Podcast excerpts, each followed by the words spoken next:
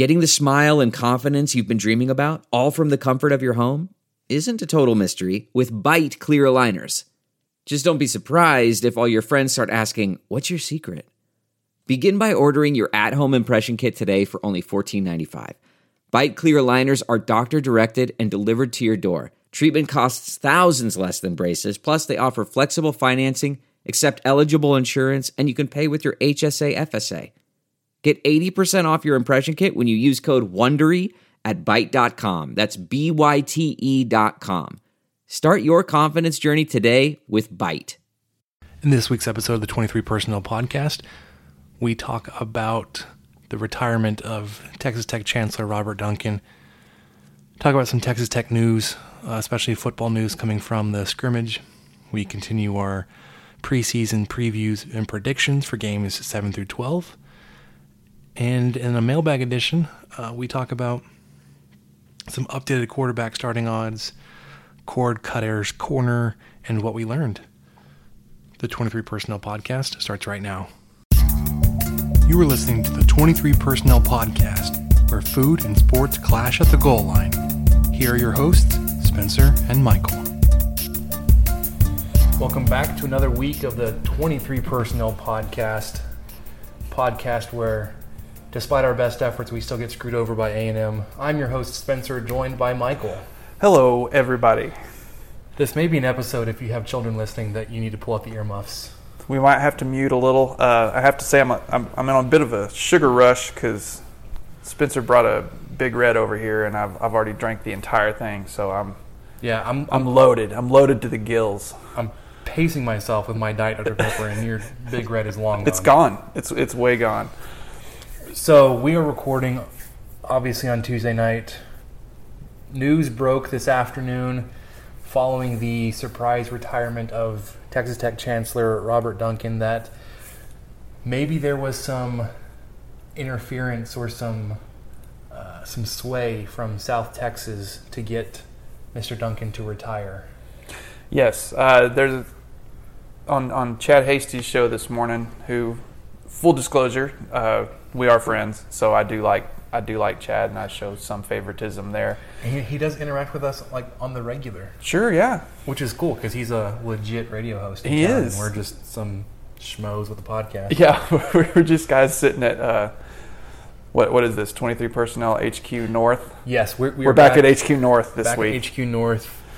HQ South will be maybe next week for the for the draft, which I'm excited about, man. Yeah, me Oh. too. Uh, but Chad mentioned this morning on the show, well before the the big news hit, he he had some had some pretty strong words for the uh, board of regents, and I think he had kind of inklings or hints that they could have been the ones to have enforced this decision, and that if if it is them, that they should step forward and say why or what their reasonings were.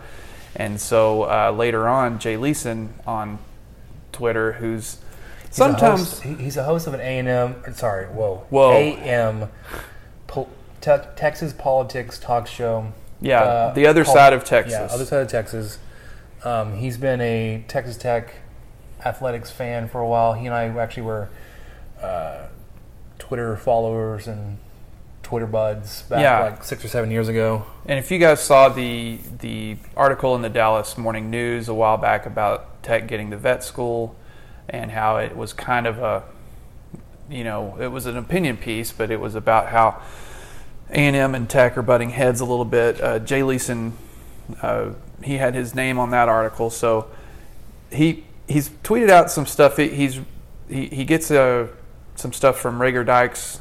He, he likes to tweet those out. Um, he He's tweeted been out- riding that, that, that wave Right. last week and a half or uh, so. and there's been, uh, you know, he had one tweet that wasn't completely accurate. He had informations claiming that I forgot how many banks were going to uh, file a suit on Reagor Dykes, but that didn't actually come through. But anyway, I think all that to say, I, I think what he's tweeted this afternoon when stuff really hit the fan at about five was that he was told. Uh, I'll just read the tweet verbatim. He said, "I'm told by very credible sources that Secretary Perry, that's Rick Perry, conducted effort to oust Duncan on behalf of A&M's John Sharp. Four of the five and he's talking about the regents, were then Governor Rick Perry appointees, Francis Hammonds, Steinmetz, and Long. The fifth, Huckabee, was appointed to another position by Perry. So he's, uh, And lest we forget that Rick Perry is an A and M Aggie. oh yeah, uh, diehard through and through. So if, if that's true, if there was some sort of, I don't want to say conspiracy, but a form of, uh, man, I, I can't, just unethical wheeling and dealing behind the scenes to get someone out so that they wouldn't have a competing vet school, then I don't, I don't know what to think of that aside from what Chad was talking about earlier. If, if, if this is not the case, or even if it is the case, the Board of Regents should uh, state their opinion, state their why they voted the way they did, and um, you know we should call for their resignation if they're doing things that are not for the good of Texas Tech University and for political reasons. And people keep bringing up, well, what is their leverage? You know, what did Yeah, like what, what, are they going to get in return? And I, I don't does know. Rick Perry have on these five men? That's a good point. Because Or does he have some cush federal job or federal appointee uh, position that he could give them that would elevate where they are right now? I, I, don't, I don't understand So we're- we're- the we're motivation aside from just uh, loyalty to A and M or some sort of reward that we're unaware of at this point. Yeah, so we're obviously drawing the the extension of this that without Robert Duncan, Texas Tech will either stop or falter in their their um, efforts to open a a vet school, Um, Right. and that because of these five uh, board of regents, that they were able to remove Duncan, and that I, I guess would they have say in the next person? I would assume. I would guess so. I would assume it would have to be approved by the Board of Regents. Um, So I- but that's just they've obviously sent a message that they, for some reason, don't want Texas Tech to pursue a, a veterinary school. yes. If, if all these reports are true, that's that seems to be exactly what they're indicating. And, And- the only way to get them out is to petition the governor. I think Yeah, and they're appointed by the governor. Got, if you've got five of your nine regents acting to the detriment of the university, like they've got to go. yes. Like I, I don't, I don't know how we, as you know, Texas Tech fans or even just alum, like you, you throw the sports out of this. You know, I, I, I love my university far more than, than I love Texas Tech sports. Mm-hmm. Shocker, maybe. but no, I mean, like these guys, they're they're they're trying to influence the future of this university because Rick Perry has some kind of influence over them. It's I don't know. It's it's frustrating, maddening. They are embarrassing themselves. They're embarrassing the university. I was when this came out this afternoon. I was working on putting some furniture together in our, our, our soon to be guest room. And like, so there were some things that I was having a, problem with actually putting the furniture together, but like I was screaming at the furniture because This is it. We've got an Amex Platinum Pro on our hands, ladies and gentlemen. We haven't seen anyone relax like this before in the Centurion Lounge. Is he connecting to complimentary Wi Fi? Oh my, look at that, he is! And you will not believe where he's going next. The Amex dedicated card member entrance for the win! Unbelievable! When you get travel perks with Amex Platinum, you're part of the action. That's the powerful backing of American Express. Terms apply. Learn more at americanexpress.com slash with Amex. Man, that sunset is gorgeous. Grill, patio, sunset. Hard to get better than that. Unless you're browsing Carvana's inventory while you soak it all in. Oh, burger time. So sit back, get comfortable. Carvana's got thousands of cars under $20,000 just waiting for you. I could stay here forever. Carvana, where car buying meets comfort, meets convenience. Download the app or visit Carvana.com today. I was also fuming mad about what was happening with this because it was strange that we heard of Duncan's retirement announcement the week before school starts. Like that's not a time for a chancellor to be retiring. Well, not only that, but And he it- gave two weeks. It was Yeah, it- basically a two week notice, just like you're leaving your you know, you worked as a claims adjuster at an insurance agency, and you're just turning in your two weeks. He's not that old. No. he's not like retiring for health reasons. He's not like you said. He, he gave two weeks. Not like saying I'm going to finish out this upcoming school year, Yeah. help find the replacement, and then move on. No, he's like I'm out in two weeks, which sounds like either something serious had come up that Right. we don't know about, Right.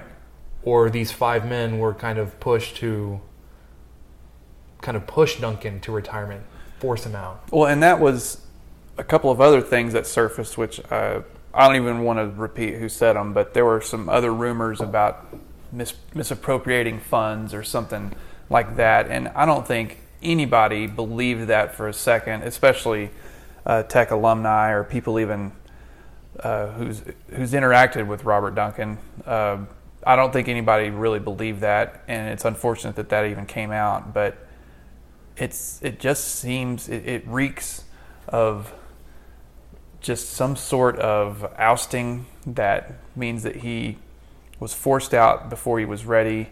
Uh, he's forced out before Tech is ready. I mean, Tech's got to find a new chancellor. Tech has to scramble now. Yeah, I mean, it's just it's just ridiculous. I mean, this is not something that it's not that there was some kind of miss, um, sorry, not miss, just like inappropriate behavior on his part that they're trying to like like he was found with a student. Or yeah, being nothing like that. No, No, nothing course. like that at all. Where it's just like kind of hush hush. We need to kind of move him out of his position. Like he, until this afternoon, looked like he was stepping down on his own accord. Right.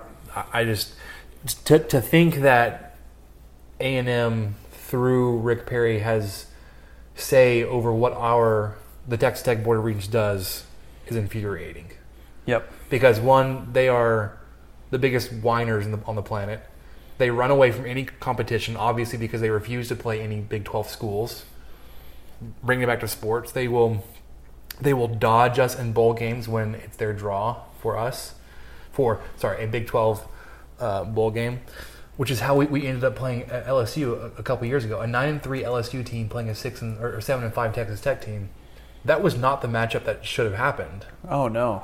No, it, it should have been a six and six A and M or, or a seven and five A and M versus a seven and five Texas Tech. Yeah, that was uh, because But the they- SEC gets to decide. They they whined to the conference and said no, we don't want to do that, and so they they got the the bowl alignment changed and got LSU in there, and anyways, they're they have shown their their willingness to duck us on the on the playing field.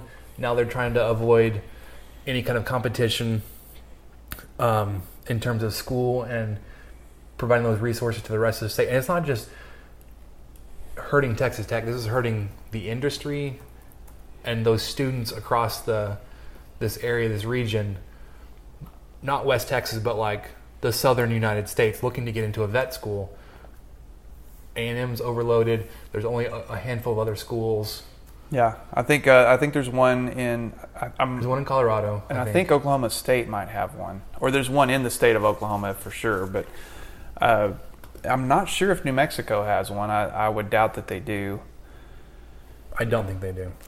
So you would get, I would imagine, uh, a lot of folks from New Mexico, and there's a lot of ranchers in New Mexico, and a lot of uh, cattle out there, depending on where you are. So I, I, I do think it's a it's more than just, hey, we're trying to put our foot down and make a name. It's it's we're, we're Tech is trying to meet a need, and And finding someone yeah and a&m's i, I kind of think it comes down to money even though a&m has more money than some small countries probably so i, I don't think I don't, it's I don't see how, they'd be worried about money since they're getting some of the public.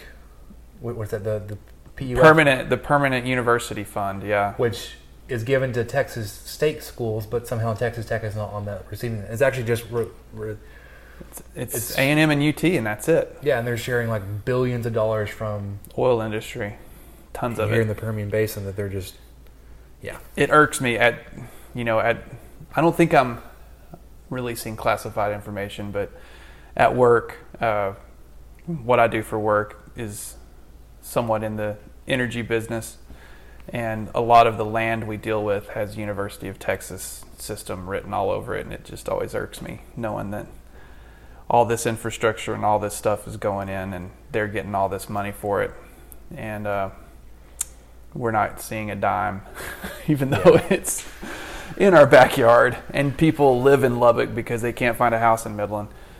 Yet Texas Tech gets no direct benefit from oil found in the Permian Basin or Delaware Basin or any of that. So we actually were able to get through that topic without any profanity. So We made it. no earmuffs required, no explicit content tag required for this episode. Let's move on to some Texas Tech athletics related news. Yes. Um, it was announced. When was this? Last week, like on Friday, I think. Uh, Texas Tech announced some contract ex- extensions for some coaches, namely Tim uh, Tim Tadlock. Uh, I'm gonna blank on their first names. Tom Petty, Richard Petty, Todd Petty. Todd Petty. I don't know, man. Sands and Wes Kittley. Yeah, Greg Sands. Greg Sands. So, um, the the the sorry, the details on the Tadlock Tadlock contract is now um, seven year, seven million dollar agreement going through 2025. So he's going to be making uh, right obviously right around a million dollars a year. Um, in terms of baseball coaches, that's Is that up there? Is oh, that that's way up there. great? Good. I mean, he, he deserves it. Every bit of it. And I think the compensation for the other four also puts them towards the top of their categories, uh, kind of moving them into the untouchable realm, or just makes it really difficult for another school to come get them. Um, I guess I'm just really excited for these guys. We're excited that Texas Tech was able to nail them down. I think there's one more guy I think I would like to see added on that list is Tom Stone, Okay. Yeah. women's soccer coach, because he's done some fantastic things with that program. He has it, and what I like is are the length of the contracts. I maybe I'm used to seeing football or you know football teams besides uh, teams based out of College Station sign contracts with their coaches for like three years. You know, five years is long. Uh, but yeah, Tadlock signed a seven-year contract. Kittley signed five.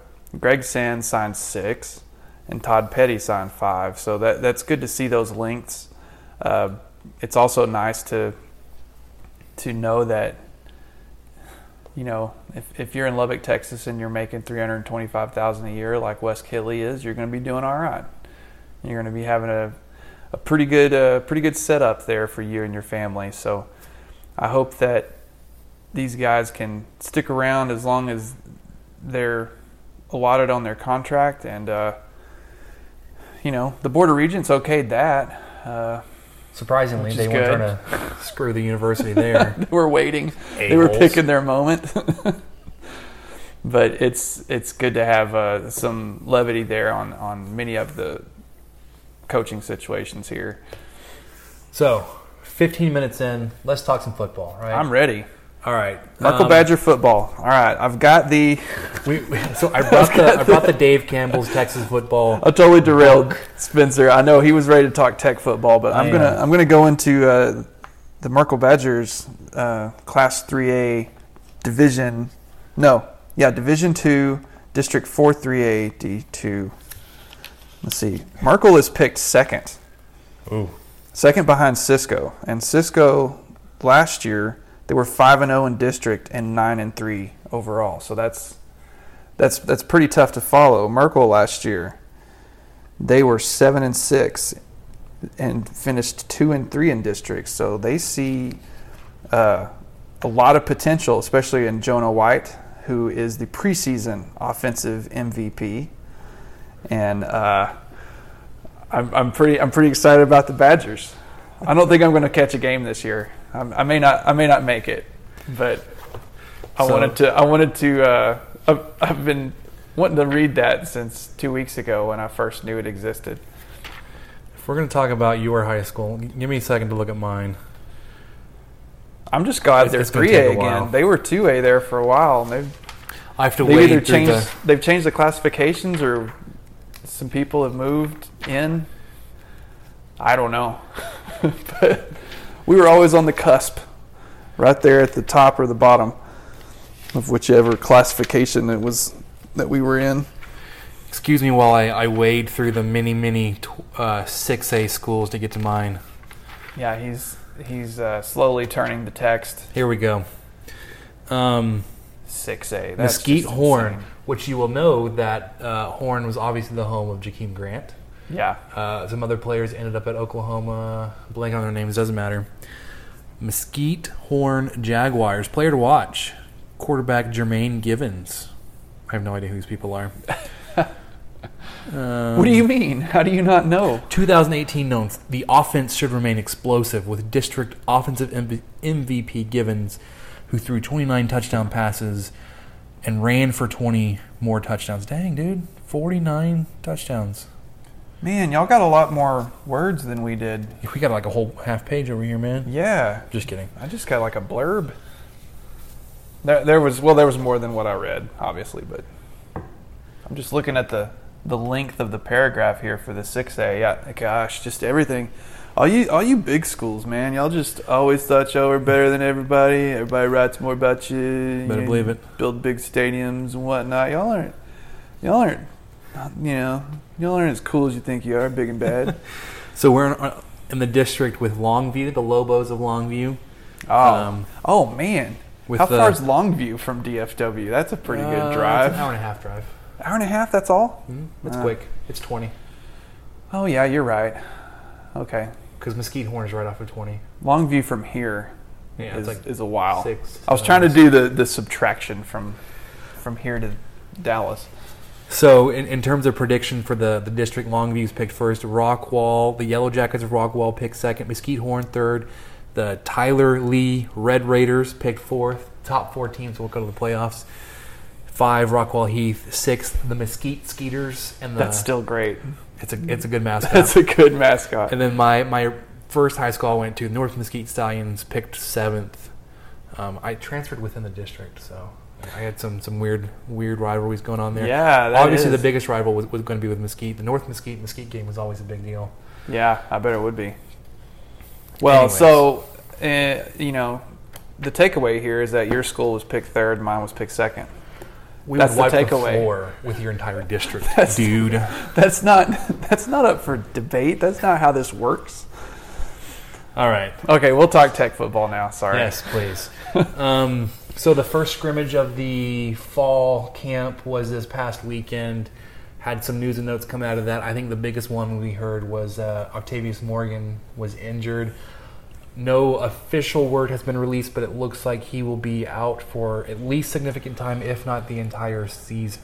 Yeah, if you can So- go by what uh, was posted on Twitter by some teammates, um, then yes, it seems like an extensive time away from the game. What what were they saying? You were telling They me about were that before they we were started. dedicating the season to him. Yes, that's not the that's not what you want to hear. That's that doesn't not, not give what you say when you roll an ankle. No. yeah, when you've got turf toe, you don't have you don't have the season named after you. So this um, not the best not the best news for sure. Um, but we did Tech did get an interesting bit of info just today on the recruiting This- front. this afternoon. Well, not recruiting, I guess. Well, maybe. Yeah, he, he was probably recruited. Yeah, I'm sure he was recruited. Um, Texas defensive back John Bonney. He's a redshirt senior, graduated in December, is transferring to Texas Tech. Really odd timing that he's going to be joining the team um, in the middle of fall camp, but he'll be eligible this year. Bonney himself did play. Uh, he started two games last year. He's, he started 15 games in his career. He's played in 37. I think he played in all the games last season. Um, he was a four-star recruit coming out of high school. Um, every picture I see is of him playing against Texas Tech, and this picture was here in Lubbock, breaking up a pass against Derrick Willies. I just I just want to know with him being he's a grad transfer. You said right? Yes, and We're- he will be. Uh, I can't remember if he's a, a safety. I think he might be a safety. I wonder if this has been in the works or not, but classes start two two weeks from today. Two week, yes, because my, my mom is coming to town this weekend to celebrate our son's fourth fourth birthday. Four years, you did it. Yeah, it. he'll be four um, tomorrow. Actually, she she kind of mentioned like, why did you pick the weekend of like move in, like dorm move in for this party? I was like, that had no bearing. I was planning a four-year-old birthday party. So dorm moving is this weekend, that would go back to like six years ago of decisions. or maybe yeah. So I think they always moved you in about a week ahead of time. So um, it'll be about a week and a half before classes start if they move in this weekend. So he'll have ten days maybe to get settled and to start grad school. Well, just here. to get registered and everything. I I don't know how that works. It's I mean, registering seems so daunting to me back in the day. Maybe it's not as complicated as it was, or if it's grad school, maybe it's not that big a deal. But transferring all your stuff and you know, getting all your transcripts in order and getting everything moved, man, that's two weeks is going to go by pretty quick. Other interesting thing, so he he can play both corner and safety, so maybe this will help with the Octavius Morgan injury. Right. Um, other interesting note: uh, Clay Jennings, who is on the Texas Tech staff, was um, Bonney's position position coach at Texas. Okay. So okay. there is some familiarity there. Um, might have been a connection too. maybe helped. So he will be joining the Texas Tech Red Raiders roster here pretty quickly. Um, Yeah, we'll take a four star no matter what year, how much eligibility they have left. that's that's always that's always great. Yeah, I mean, as a as a senior too, so he's he's got some some experience. That four star uh, base, as I would like to think of it.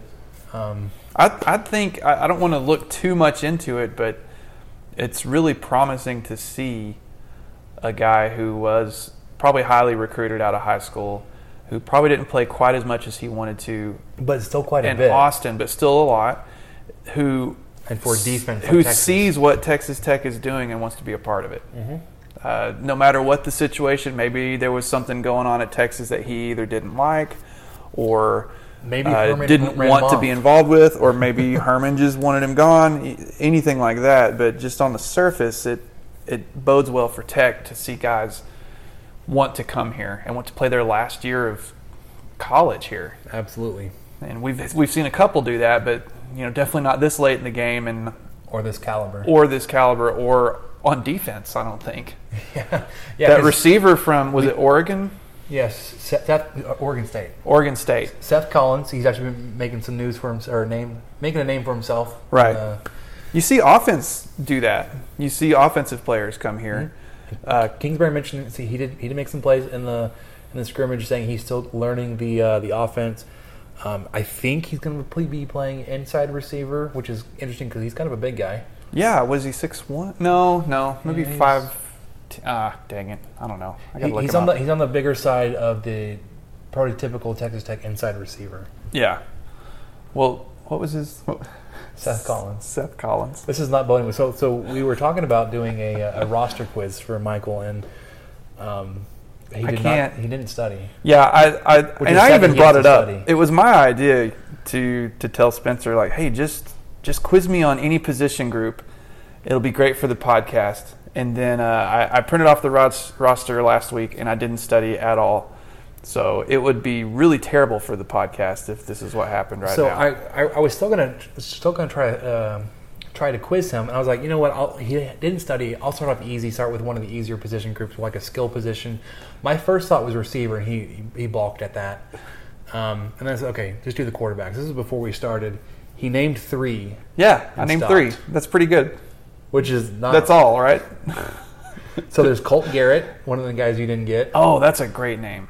Yeah, um, and then this. See, when I said I would take a reference because I don't know this guy's name either. The guy that played at Levelland. Oh, I remember. I remember him being recruited. All right, let's let's see. I've got the roster here, guys. It's great, great radio. Um, Good thing not on the radio. all right, we've got Nick Gerber. That's him, Nick Gerber, there it is. So there's and. Caleb Griffin six from Keller. I knew there were six. Yeah, you were right. He, you knew exactly how many there were. I did not. Oh, oh yeah. Um, Nick Gerber. I forgot. He also went to Tyler JC Yeah. after uh, McLane did. McLane, right. first name basis. Carter. After Carter did. Um, so no no news on a starting quarterback being picked just yet. Um, I don't think he's even uh, Kingsbury's even come out and said how that's going to happen. Like if he's going to dwindle down from three players competing to two. um, and if he's gonna, even going to announce that ha- that happens. I'm sure if it goes from three to from three players to two, that the media will be able to pick up on who's getting the reps with what with what team Right. pretty quickly. Um, so still got time to figure that out. Uh, but let's get on to our the rest of our preseason previews and predictions. I know. Game seven. We through may have to roll pretty quick. It's already it's already been 30 minutes. We haven't even gotten to the meat I know. to the Okay. meat of the podcast. Game seven in Lubbock, October twentieth. Time to be TBA, to be announced, to be determined. Kansas Jayhawks. Uh, I, I like our chances. I do too. I, I like our chances quite a bit. Last year, the S and P had them ranked 127th on offense. Okay, so this is a Doug Meacham offense, like coordinated offense. This is a guy that was at uh, at Houston, at Oklahoma State, at TCU, and they had just about the worst offense in the country. This Yeah. is Texas Tech defense bad of like 2014, 2015. Right. That's why that's why I'm kind of laughing because I know how it feels to be on the other side of that. Um, Surprisingly, their defense was better at yeah, 104th. 104th. Not bad. And and I Connolly, I think- think, he even mentioned on his deal. He he said something about uh, the the the front five or what did he, what did he say? It's the front six. The front six. And he I said something about them. He was like, "Don't be surprised if they're if they uh, if they do pretty well this year." So, one, the title from the Bill Connolly preview of the Kansas Jayhawks is, well, Kansas will give football another shot.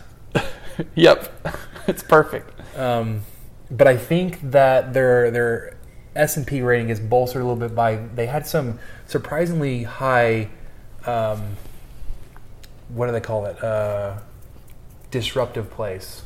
Oh, okay. So All right. like t- tackles for loss, sacks, that, that kind of thing. Deflections. Yeah, so th- that kind of raised up their, their defensive profile. Their efficiencies at 95th, explosiveness 115th, which means they're giving a, a lot of big plays. Field position 130th. I've never seen it that low, which means they're they're defending short fields and finishing drives 115th means they're not stopping anybody from scoring. Yeah. So you will host the, the, the Jayhawks. This is not going to be their year to get you. Um, Beaty, unfortunately, maybe his last year at Kansas, not really his fault. He was left with a dumpster fire after the previous two coaches didn't really seem to care, or three. I, I can't remember. So it was it was Beaty who who's like directly before him. Was it when was Mangini? Oh, no, that, that was like 2007, eight, and then it was Turner Gill, who w- went off to like Buffalo, and he was awful. And now it, it was Charlie Weis. Charlie Weis. He was awful, surprisingly, and they're still paying him, which is Oh my gosh, them, are they really? them and Notre Dame, dude. Charlie Weis is banking. He hasn't worked in like three or four years, making like ten million dollars.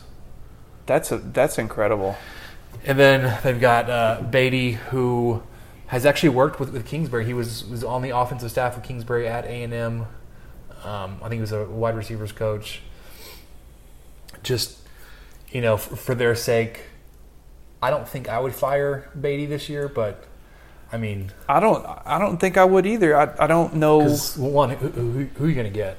Right. Uh, and, and he's actually done really well in recruiting. They've actually they picked up like a potential five star player at one point. You're like, what is happening? Well, and like like I was trying to say earlier, and then I completely biffed on it. Uh, Connolly said he said you know as far as the defense is concerned, he said that the secondary imploded, but a load of JUCOs could increase competition in the back. If that happens, the front six could be one of Big 12's best. And then he says, no, seriously. Yeah, so that and then Seth actually pointed out um, they have a all Big Twelve caliber linebacker, maybe not like a Dakota Allen, Jordan Brooks, but maybe like second team or like Big Twelve honorable mention. Right. And Joe Dineen, um, he's a big dude, 6'2", 235. Yes. Um, he would be one of their key players. Um, I would go with Khalil Herbert or just any of their, their running backs. One of their big recruits is a running back who's a four star guy. Um, and then like they have one receiver that go, they're going to go to is Steven Sims, and he was pretty good.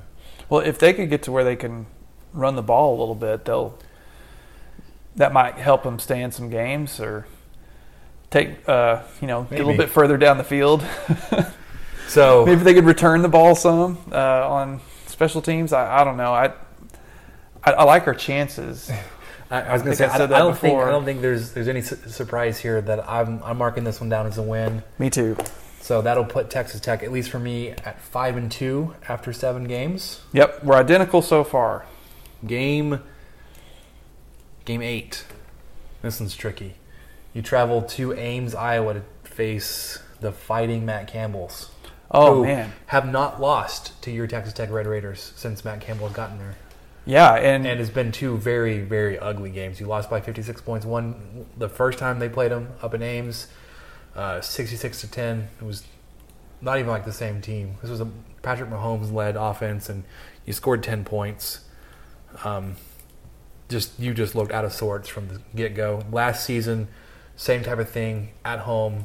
You couldn't move the ball against them. They uh, figured you out on defense, it seems. Um, and then that kind of spread to the rest of the conference. I think that they're starting to pick up on that. That they're uh, you can have success if you drop five or six guys into coverage, uh, starting with three safeties deep. So they're going into um, kind of like a, a cover three, then like flooding the middle of the field with linebackers and, and, and corners. So have a hard time going deep on three safeties. Have a hard time going underneath with you know another four or five guys in coverage there. Um, you would hope you'd be able to run the ball against a three man front, especially if you've got all those guys in coverage, but you weren't able to do that last year. Hopefully, you'll be able to do that a little bit better this year, but you are going on the road. Um, weird things happen in Ames. so, speaking of their defense, last season S and P plus rating ranking of 31st in the country. That's one of the best in the conference. That's salty. That's pretty salty. That's not bad. Um, efficiency f- 53rd, explosiveness 53rd, field position 27th, meaning they're, they're going to make you drive the length of the field. Um, finishing drives 37th, which means they're going to make you drive the length of the field, and they're doing a really good job of keeping you from scoring. Offense, um, not so good. 71st uh, for their S&P Plus overall ranking. Um, really, I don't. You know, they've got uh, their running back David Montgomery. Um, still got Allen Lazard. So somehow, right? I think Where's he gone? I don't know. He may I be gone. And then their quarterback Kyle Kempt, Um, you know, they haven't had a quarterback play the entire season. I think in so I'm, I'm, I'm trying to pull this stat from the uh, the Solid Verbal podcast they did the Big 12 preview. It's been like a decade since they've had one quarterback play the entire season. Wow. Well, I, I, I don't I don't think we're gonna have. Uh, I don't think things are gonna go our way. I I do think Matt Campbell's done a great job, um, but this is going to be my. Not that it matters what I think, but this is going to be my kind of evaluation year of, of how great he's done. Was last year I don't think last year was definitely completely blind luck. I don't think that at all.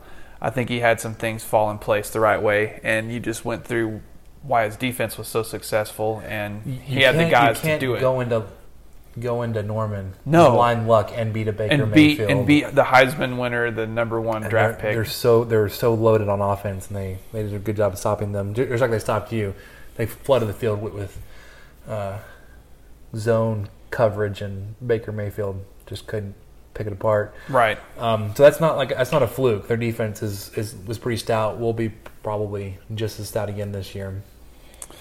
Yeah. So with with that Going said, on the road, so are you you're not thinking? playing them super late in the season, end of October, so it's not going to be like freezing cold. right. You're not playing them in, in November, like late November, November when they've had some success against top ranked teams. But I just, right now, at least preseason, Spencer is picking this as a loss. So am I. I have I have an L in there right now too. Um, until you can you can prove that you can run the ball and, and, and keep drives alive, um, that you can get around defenses that will just drop back and make you beat them through the air or make you beat them on the ground. Um, you've struggled against this team the past two years. It's been really ugly. Um, again, until you show me otherwise, I'm going to mark this one down as a loss. Which it, it kind of stings to do that because, well, for a couple of reasons. But uh, Connolly has them projected in the S and P Plus to go six and six this year, and so if that were to actually be true, but yet still top 50 in the country at 46, Right. That that's also true. Uh, which means they're de- like he's still banking on their defense. yeah, their defense is really going to do well. What, what I wanted to bring up too is this could possibly one of be one of, if not the only time Tech has played in Ames to a packed stadium.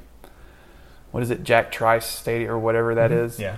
if if they're doing as well, I mean, there's a lot of buzz at that program. Uh, they're, I don't, you know, they, there seem to be quite a bit of empty seats through there when I, whenever I'd watch a Iowa State game, but you know that doesn't help our chances either to have a packed stadium up in a Nope. not a hostile place by any means, but just a place that just hasn't treated a, treated us well in a while. Yeah, so I, I- think I think Texas Tech's best hope for switching this game, at least going in the future, is if Matt Campbell is not the head coach of Iowa State. Which is I- weird to say that, like, you know, this guy that came up from Toledo and now he's taken over Iowa State for two years. He's had your number. Um, that's sad. Okay, I, I'm I'm done commiserating. Yeah, Iowa let's- State Cyclones with passing I'm, Texas I'm Tech. tired. I'm tired of hearing Matt Campbell praise because that, that seems to be all Yeah, everyone so- ever does is compare him to Kingsbury and Going back that. to the the Adam McClintock preview we talked about last week, he's got Iowa State going four and eight. I think that's absurdly low for them. I would agree. So he's also got Texas to, Tech but at I two agree. and ten, which I think is low. Baylor at five and seven, that's way too low. I don't high. like that at all. Um, actually, so and then I was listening to the Solid Verbal Big Twelve preview. They were all over West Virginia. I was like, do you not realize they have like seventy scholarship players? They're like, they're so deep. I was like, maybe they don't know what they're talking about. Yeah, maybe maybe they're like me. Game number seven, eight, nine on the schedule, November third, in Lubbock versus Oklahoma. This one's interesting because you don't know what they have at quarterback. Because the situation with Kyler Murray is he's signed that contract to play professional baseball, um, meaning he's making money this year. He's actually making more money than Lincoln Riley, I think, which uh, is hilarious. Is that true? He's, it's either that or it was like really close. It's like he's like in the four or How five is that million even? dollar How is the coach? Oh my gosh, I didn't realize he was getting that much Um, dough off so- the gate. one of those things where like very easy to see if he even so much as uh, tweaks a hammy or rolls an ankle or sprains a wrist, even if like his non-throwing wrist, he's gonna call it quits because he's got to he wants to save his health for his professional baseball career because he's already getting paid for that. This is his one shot at football. After this season, he's to go play baseball. Um, behind Murray, I don't know what they have in quarterback. Right, I don't know either, and I think you're right. This is quoting that he he will uh, pay him in the neighborhood of five million dollars That's a lot of money for a for a, a college a college player. Wow, that seems like such a gray area. How can that how can that be happening? Well, because okay, How is that okay? so uh, Bradley Marquez was was paid as a professional baseball player while he was at Texas Tech. Okay, I don't think I realized that. I knew he was. I Uh, think we we mentioned it a while ago. I, maybe when we mentioned this before, but he was actually like they did. Texas Tech did not give. Sorry, once once Marquez signed his professional contract, he was no longer on scholarship at Texas Tech. They were able to use that Okay. scholarship with somebody else. He was paying his own way, so essentially a walk on for two or three years, or maybe the entire time he was there. One of the better walk on receivers Texas Tech. yeah, had. not bad, not bad. Um, so, but the other thing that gets me, even if they struggle at quarterback, uh, that Rodney Anderson dude at running back is going to tear this conference apart. Well, they always have solid running backs, and they Since, usually like- have. I, I don't know since 1994. I, I don't know, and mean- usually more than one, like a tandem of really solid guys. Uh, I forgot what year it was, but we had. I think there were two of them that ran over 100 yards on us, like in 2012. No, something like that. And they they just always have solid guys that can really run the football and find the gaps and run over people too. So that's not surprising at all that they've that they've got a successful guy back there. I'm looking up Lincoln Riley's. I've, I've got to look up his his salary. So when you talk about um, Oklahoma running backs, these are guys that had um, DeMarco Murray, Quentin Griffin, some guys in the history I don't recognize, Adrian Peterson. Um, gosh, there's somebody else that uh, you think I would remember because they had a 30 for 30 about him. Who was it? Silence. Um, that's not going to help. That's an article about Rodney Anderson. Okay, there's there's actually an article on here that's uh, Lincoln Riley will barely make more than his starting QB in 2018, and this is on College Football Talk. Uh, coach's salary is 4.8 million, um, and the signing bonus for Kyler Murray was 4.7. So just just barely. I, Riley did make, I say only Well, in that- quotes. he made like 2.1 million last year. So, Kingsbury made more than Riley. Uh, Dude, OU yeah. was like. well, like- let's see what he had. I think he had 2.8 with. I think he had, it was 2.7 million, and I think he had a 700 thousand dollar bonus. But like, just think about the uh, the value OU was getting at paying Lincoln Riley two million dollars and got him to the playoff. Man. So the guy I was thinking of was Marcus Dupree. Okay. Okay. back. Oh yeah. I think I actually watched that 30 for 30. Dude, it was a good one. I enjoyed yeah, it. Yeah, it was great. All right, so back to the Oklahoma preview. Defense is going to be solid again. Um, it's one of those games like I just I don't know what it's going to come down to because of your offense, the Texas Tech offense, um, and the questions that they have. Oklahoma has on offense. That, like I said, they have Rodney Anderson. They've got receiver CeeDee Lamb, who was really good last year. Um, their defense has been pretty good. You, you've had some moderate success, but typically not enough. Yeah, some more than moderate success against their defense two years ago, but of course that didn't end up in a win It didn't help. anyway. Um, I mean, I'm I'm gonna I'm gonna mark this down as a loss. Me too. Man, so we're We're trying to stack up the L's here. we're we're not doing this. Uh, you know, we don't talk about these before we record, but right now, you and I are dead even after nine games, uh, picking five, and, four. Yep. Very next week, November 10th, also in Lubbock, Texas. You get Oklahoma and Texas back to back weeks in Lubbock. in Lubbock. That was the only thing I liked about that new round robin schedule was because uh, that you would get them in Lubbock back to back, but usually you also get them on the road back to back or something. So the, I think the biggest biggest thing that I'm concerned about this year, or any year you play Texas, you always seem to be kind of starstruck. Um, they always seem to come in and kind of push you around a little bit. Their defense, again, may be the best in the conference. They're going to be up there with TCU and Iowa State. And just the most consistent, it seems like. The, the, they always and and you know to talk about OU's running backs, I know you're talking defense, but Texas always finds some really athletic running backs too. and they've got good receivers, but like they their receivers receivers kind of come out of nowhere. Um, they've got that uh, that guy from Abilene, Joe is his last name, which is an interesting first name as a last name. Um, Lorenzo Joe, Lorenzo Joe, which is yeah, like his name is backwards. That's that's I like that a lot. Um, and then uh, Lil Jordan Humphrey, another receiver. Man, great name. Um, Reggie Hemphill Mapps. yep, Hippo Maps. Um, what about their, their running backs? What you got in there? Hang on, let me let me scroll. Where are we? Where are we? Rushing. Tre Watson. Yeah, so they, they picked up the Cal transfer, uh, Tre Watson, that you were in on. Um, they just, yeah.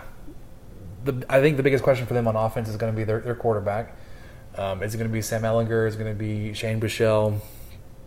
Some other guy that comes in and makes them look pedestrian or highlights how pedestrian those two quarterbacks are. Right, right.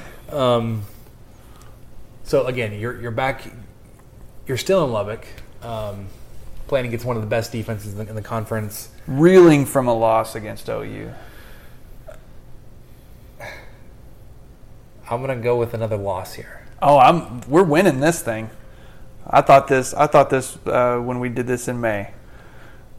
We're we're gonna beat Texas. Dang it! We're gonna beat Texas in Lubbock for the first time in what ten years? It'll be ten years now. Juan. Well, and so, so here's the thing. So I, I'm thinking about it, and I'm kind of maybe talking myself out of it. On the road with a McLane Carter, Nic Shimonek offense, you were able to beat them, right like in Austin. in Austin, we've won two out of the last three. The one you put it lost, that way- the one you lost was in Lubbock. Oh, and it was a heartbreaker too. We should have won that one. at the end. Yeah.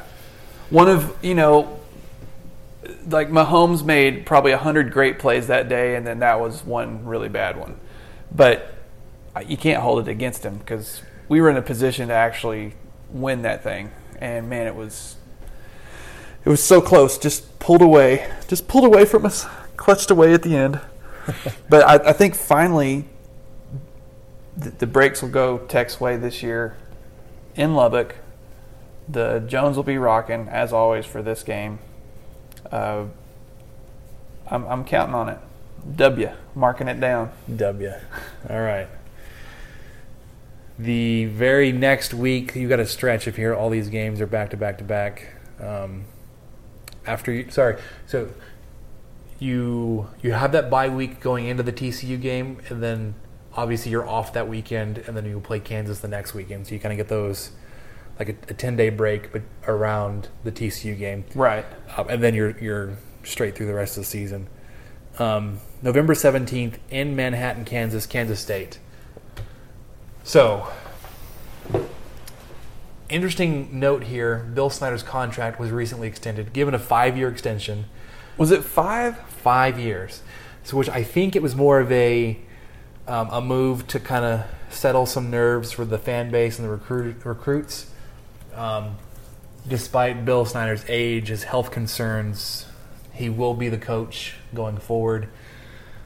Good move on Snyder's part 'cause I think he's trying to hold out to make sure his son takes over as the head coach, which I think is a bad idea. Um, He's 78. 78. So his contract will run through. So he'll turn 79 during the season. Yep. Um, He'll- he'll- he will be 84 the time this contract expires if he's still coaching. That's incredible. More power to him. I hope he is. I hope he's still doing well, well enough to coach. Because I think I remember re- reading that. I didn't remember it was that long, but I think he has like a year to year deal after that. Is that is that right? I'm not that familiar with his contract. I just know they recently extended it. Um, kind of a big deal for a coach his age, kind of just hanging on. Yeah. But it seems like every I mean, year not just the- hanging on. I mean, he's in Well, yeah. command of, yeah, of every. That's one good. Every every year he's on the sideline. He's surprising. He does surprisingly well with the little talent. Well, seemingly less talent than the rest of the conference, and he does six and six, seven and five seasons where you're like, well, how are you doing this? And it's because he will grind you to dust. yeah. Their offense is methodical, super boring. Three yards, four yards, seven, seven yards. They just they just lull you to sleep and they'll, they'll break like a ten yard run on you. You're like, oh no, can they get another first down. Man, I have to say, I, I, I got to see my great aunt this past weekend, and uh, she got to meet my daughter, which was fun.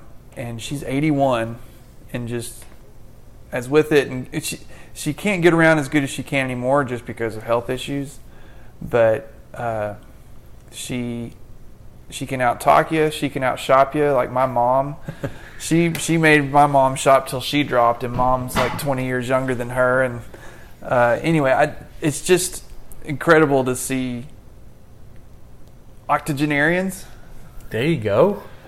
uh, just dominating life. It's it, it just gives me hope. I don't know. I really like it. I think it's cool that that Snyder signed a contract and that he expects to coach till he's 83, pretty much. I don't think he's the type that would sign a contract if he didn't think he could fulfill it in one form or another. So, you know, hats off to the 80 year olds out there still running circles around us. Let's talk 30 somethings. their, their quarterbacks because that's that's kind of like where their their offensive identity kind of revolves around is, is this guy more of a thrower or a passer? They've got three guys that are Thrower or a passer? yes, thrower or passer. No, uh, a rusher or a thrower. Jesse Ertz, Skylar Thompson, Alex Delton. They've all they all played a little bit last season. Okay. Um, Jesse Ertz and Skylar Thompson will run the ball, but they're more of a more of a balanced dual threat. Whereas Delton is definitely like he will throw it like once every ten plays. he's he's gonna he's gonna take off with it if he if he sees anything. He's definitely the runner there. Um, just the thing, like you've you historically struggled with running quarterbacks, especially Man. Kansas State, because they just do such a good job of, of loading the offensive line, and they'll pull, and they'll have a fullback and a running back, and then you just have usually they've had like just massive quarterbacks. You know, I think of um, oh gosh, what's his name? The the big quarterback they had a couple years ago. Was it Jake? Jake somebody? No. You sure? Um, anyways, they're just really difficult to, to bring down. And if you did, he always fell forward. And like so, he got another extra two yards in the end of his run just because he fell forward. Um, Who was it? gosh, you're really I'm good at searching. are you though? Because this is not coming up. What year was it? There was one uh, in 2010, 2011 where they were like, where Kansas State was like 11 and one. Collin Klein. Collin Klein, there was him. He was a big guy, and the one after him, it may have been a, a Thompson, but not Skylar Thompson. Either way, usually have really good offensive line play. They have so-so running backs, kind of a deficit receiver. Defense is a will slow you down a little bit. They'll make you earn it, um, but they're definitely more of a team that's going to just run the clock, really reduce your chances, your time of your time of possession, um, put the pressure on you to be as efficient as possible because they just will grind the game out. You you've had some success against them the past few years, really close to them this past year. Unfortunately, ended up your defense kind of gave it away there at the end. Uh, Kansas State was able to close the gap and take the lead late in the game. Uh, you had the chance to tie it. Did you did it go to overtime? Yes, it did go to overtime. It did go to overtime. People were all over And then Kingsbury for not. I, I think we had some time left, and we just we just played for overtime. I think time left in regulation. Yeah, that's right. But you went, you went on defense first. Kansas State scored a touchdown. You needed a touchdown. Nic Shimonek on fourth down, as we like to say, threw it to shallow water. Yeah, yeah. On a fourth down pass through into the stands, which makes no sense because nobody had a chance to catch it. nope. Um, Burns. while you are going to Manhattan on this game, I am confident that you will win this game. Oh, Spencer picking the win, the win in Manhattan. I'm picking the L.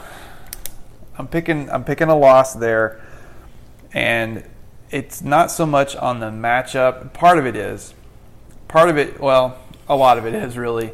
Snyder just kind of has Tech's number. Uh, he's able to, like you pointed out, just kind of beat you to death, but with a pillow. Like it, it it's just you, you don't even know it's happened until it's happened, and then you look up and you realize that oh yeah we we lost. What's that? A death by a thousand cuts? Uh huh. Yeah. Or all of a sudden you you look up and you realize that your uh, your offense with your top ten draft pick didn't score a point for like a quarter and a half in the last half of a game. While, while your defense was stopping, While your defense was you playing lights out. So, So yeah, I, I, I will take. So I, you I'm know, taking an L there, and a lot of the reason I'm taking an L there is because, uh, you know, all of that is factored in. But spoiler alert: I don't think we're an eight-win team. so that's a lot of the reason you why I'm just- taking an L there. Are you just building in a loss so you don't get to eight wins? well, the UT, the UT and uh, Kansas State games were kind of coin flips for me, and so I really want to beat UT, and I think we can in Lubbock this year. So that's where I put the W there, and I put the L on K State. That was my thought process. So spoiler alert. Okay. Let me point you to the statistician Bill Connolly here. Okay, what's what's Connolly got? So for this matchup, he's got you know obviously he's got the projected S and P rank for Texas Tech at 47. The projected margin of this game, Kansas State plus 0.3. Not even a It's gonna be. I know it's gonna home. be kind of like it's gonna be like last year, but it's gonna be way less. Uh, I, I think it's gonna be like 27-27 or something at the end of regulation or something crazy. Kansas State win probability of this game, 51%. And this It- is a team really at is a- home. this is a team at home. It is a it is a coin flip. I, I get you. I get you, man. But I, I don't want I don't want to be that optimistic. I don't want to be that optimistic yet. I can't allow myself to be. I, I, I want to be that hopeful, but I, I'm I'm going to let it play out a little bit more. I don't know if we'll, we probably shouldn't revise these. We'll just leave these alone. These will be no, because we're, we're going to use them to, to make fun of ourselves later in the Oh, season. well, of course. Because any any chance to make fun of ourselves, I'm, The, I'm uh, totally for that. Because the negative on, on this side of the, the table over here, me, Spencer. So far, I've got Tech at through eleven games, two, three, four, five, six, and five me too. going into the Baylor game. Yep. This is this is coming from somebody like three weeks ago said you're going to win four games. Yeah, you've already I'm, I'm you've already, already, gone up the Kool Aid. 150 It's percent. probably the, the non-conference sweep. I've got you going three and zero there. Mm-hmm. That may not be the case. All right, game number twelve, possibly the last game of the season. Although, if, if our predictions hold true, you still have one more because we're both at six wins, at least six wins. Right. Baylor Bears in Arlington. Um, what do you think of Matt Rhule? I think Rhule is. I think he's recruited well. I don't know how. Uh, he seems to be who they need right now, but I'm I'm just is, not. Is that the, uh, the the Batman reference? The hero they, they need, but not the one they deserve, or something? Whatever that line yeah, is. uh, yeah, at the end of Dark Knight. Uh, I, I, I do kind of like him. I, I I think that he's got some good qualities to him. And, okay, so here's here's the thing that I think is most interesting. Um, Seth pointed out that like eighty or eighty five percent of teams will have a win loss variation of plus or two minus games from one year to the next. Right, I remember So, doing that. 2017, they were one and eleven. Obviously, you can't lose two more games than that. If they were to fall within that statistical category of plus or minus two games, really shouldn't be expected to go better than three and nine, maybe four and eight. A lot of people have them going five and seven and six and six. Like that's a five game swing on a Baylor team that showed you nothing last year. Only Matt Campbell's capable of such heroics. I don't want to talk about that anymore. I'm past Iowa State right now. Yeah, he's definitely outside of that because I think I think they won three games the for his first year, and then they won eight last year. So Did they only win three games his first year? they've only won eleven Huh. since he's been there. So I, I just did the reverse math. That was good reverse math. Thank you. I think it's called subtraction. True. So the quarterback for uh, Baylor Bears, Charlie Brewer. You might recognize that name. That's that is a very familiar name. Brother Michael Brewer was former quarterback for you, Texas Tech Red Raiders, before he injured his back, moved on to Virginia Tech, opened the door for the saga that was Davis Webb versus Baker Mayfield. Mm-hmm. So you kind of understand his his make as an athlete, a little bit of a running running quarterback. Um, last year he was decent. Uh, obviously not very good if it's one and eleven, but I don't think that was Brewer's fault. He was a true freshman. Yeah. Um, still not sure what to think of the Baylor Rhule offense because it's so different from what it used to be.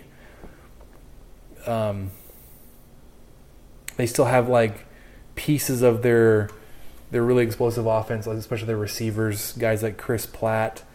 Um, I just saw the name and Denzel Mims. Those are guys that played for Art Briles and Kendall Briles were really good. Um, They did pick up the transfer from Tennessee, Jalen Hurd. He was a quarterback for them, then went to receiver, um, or or maybe he went to running back. Yes.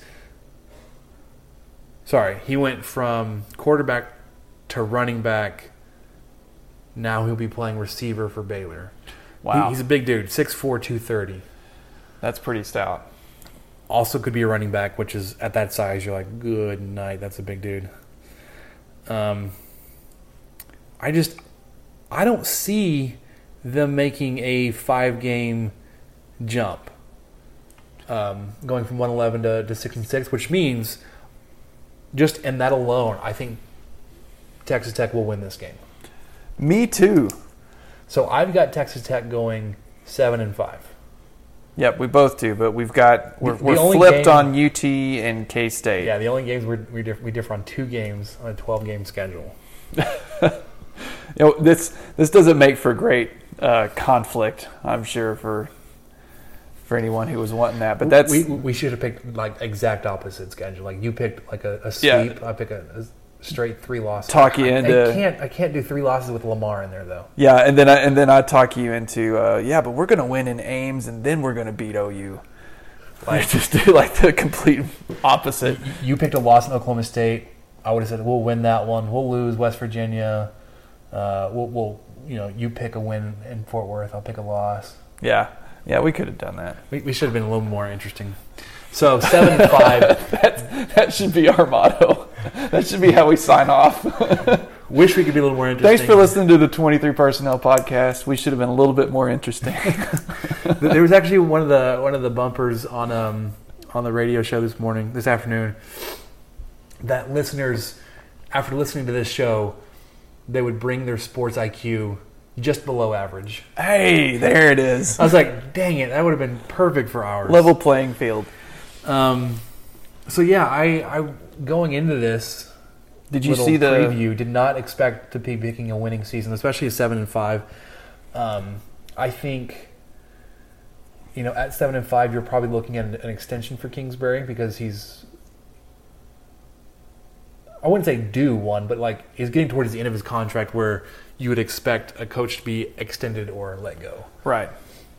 If if anything, just for the sake of recruiting and for your assistants, and to let them know that they're going to be stable around for a while, unless Kingsbury decides to let them go. Uh, so I, I I wanted to bring up one other thing the the Baylor win probability to kind of echo what we were looking at at Kansas State based on the I don't want to hear it, man. stuff. I don't want to hear it. Baylor win probability against Tech is 49% with a, Which means Texas Tech has a 51% chance. right. Where I picked the opposite for the Kansas State game, where Texas Tech had the 49% to win over Kansas State. Yep. I, I don't see how this is a, a, a such a close toss up between these two teams. That that boggles my mind. We we may be wishing And maybe we hadn't offense. said this in in maybe the- 12 weeks or something, but or maybe it's the neutral site. Tech has played. They have not played well in Arlington. I don't know if that has anything to do with S and P rankings. I doubt they take that into effect, but Tech has not played well there. So, yeah, seven and five, both of us. Um, Meineke Car Care Gator Bowl game. if we go seven and five, I, I mean, we're going to be on the verge of being satisfied with the season. Yeah, because you On do, the verge. You do, you do improve from six and six. Um, obviously, winning more games. You're not improving your, your conference win total because I think if you go three and zero in non-conference, you're still gonna have a losing record in in, uh, in your conference schedule. If you're only finishing at seven and five, Yep. you're gonna go four and five. So you're still bury, digging yourself deeper into that hole, especially for Kingsbury's career record versus t- Big Twelve teams. Um, He's below 500, isn't he? Yes, I don't even think it's close to. He's close to 500. Oh, he's close to 500 overall. That's right. That's the stat I saw. Yeah, you're right. There's no way. It's it's probably below like 300. one, one, more, one more stat that we keep pointing to, that we pointed to a lot, especially the past couple seasons. Do you think Tex and Kingsbury's record will improve by, sorry, in games where they're trailing at halftime this season? Currently, they're like Oh. two and twenty. Yeah, the Texas game, and I can't remember the other one, It was a while ago. but the Texas game last year was two. That was Yeah, the second one. Win number two in year was is it five? Well, he's on a streak. Yeah. He's on a streak. He's on a 1-0 streak of being down at halftime and coming back and winning. So I'm going to say yes. Which also means that we had the lead in the bowl game and lost it. Oh man, is that right?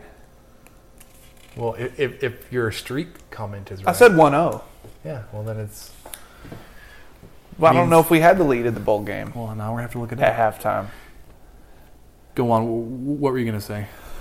Well, I, I think he's gonna. I think he's gonna get another one. I think he's gonna get another notch in notch in the belt. Just one? Well, I thought that was your question. Was at least one. Okay, sure. What, okay, which game do you think it's going to be? Oh man, you're gonna make me pick it. Um, Just okay, okay. All right, I've got us. Okay, uh, I've got two. I've got two possibilities right here. oh, sorry, you were tied at halftime in the bowl game. Oh, okay. 10-10. All right, so see, see, he's on a one-zero streak. And then gave up 21 points in the fourth quarter. Yeah, that wasn't good. Those were there were a lot of wide open receivers So you go 10 points in the first quarter, with no coverage. Very soft, soft as a soft as a feather mattress coverage.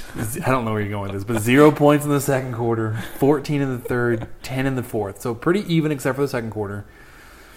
You South Florida just like ramped up on you. They went three points in the first, seven in the second, seven in the third, 21 in the fourth. Yeah, that's not the that's not a good way to end the, That, the that- season. that's a that's a collapse like we've seen far too often.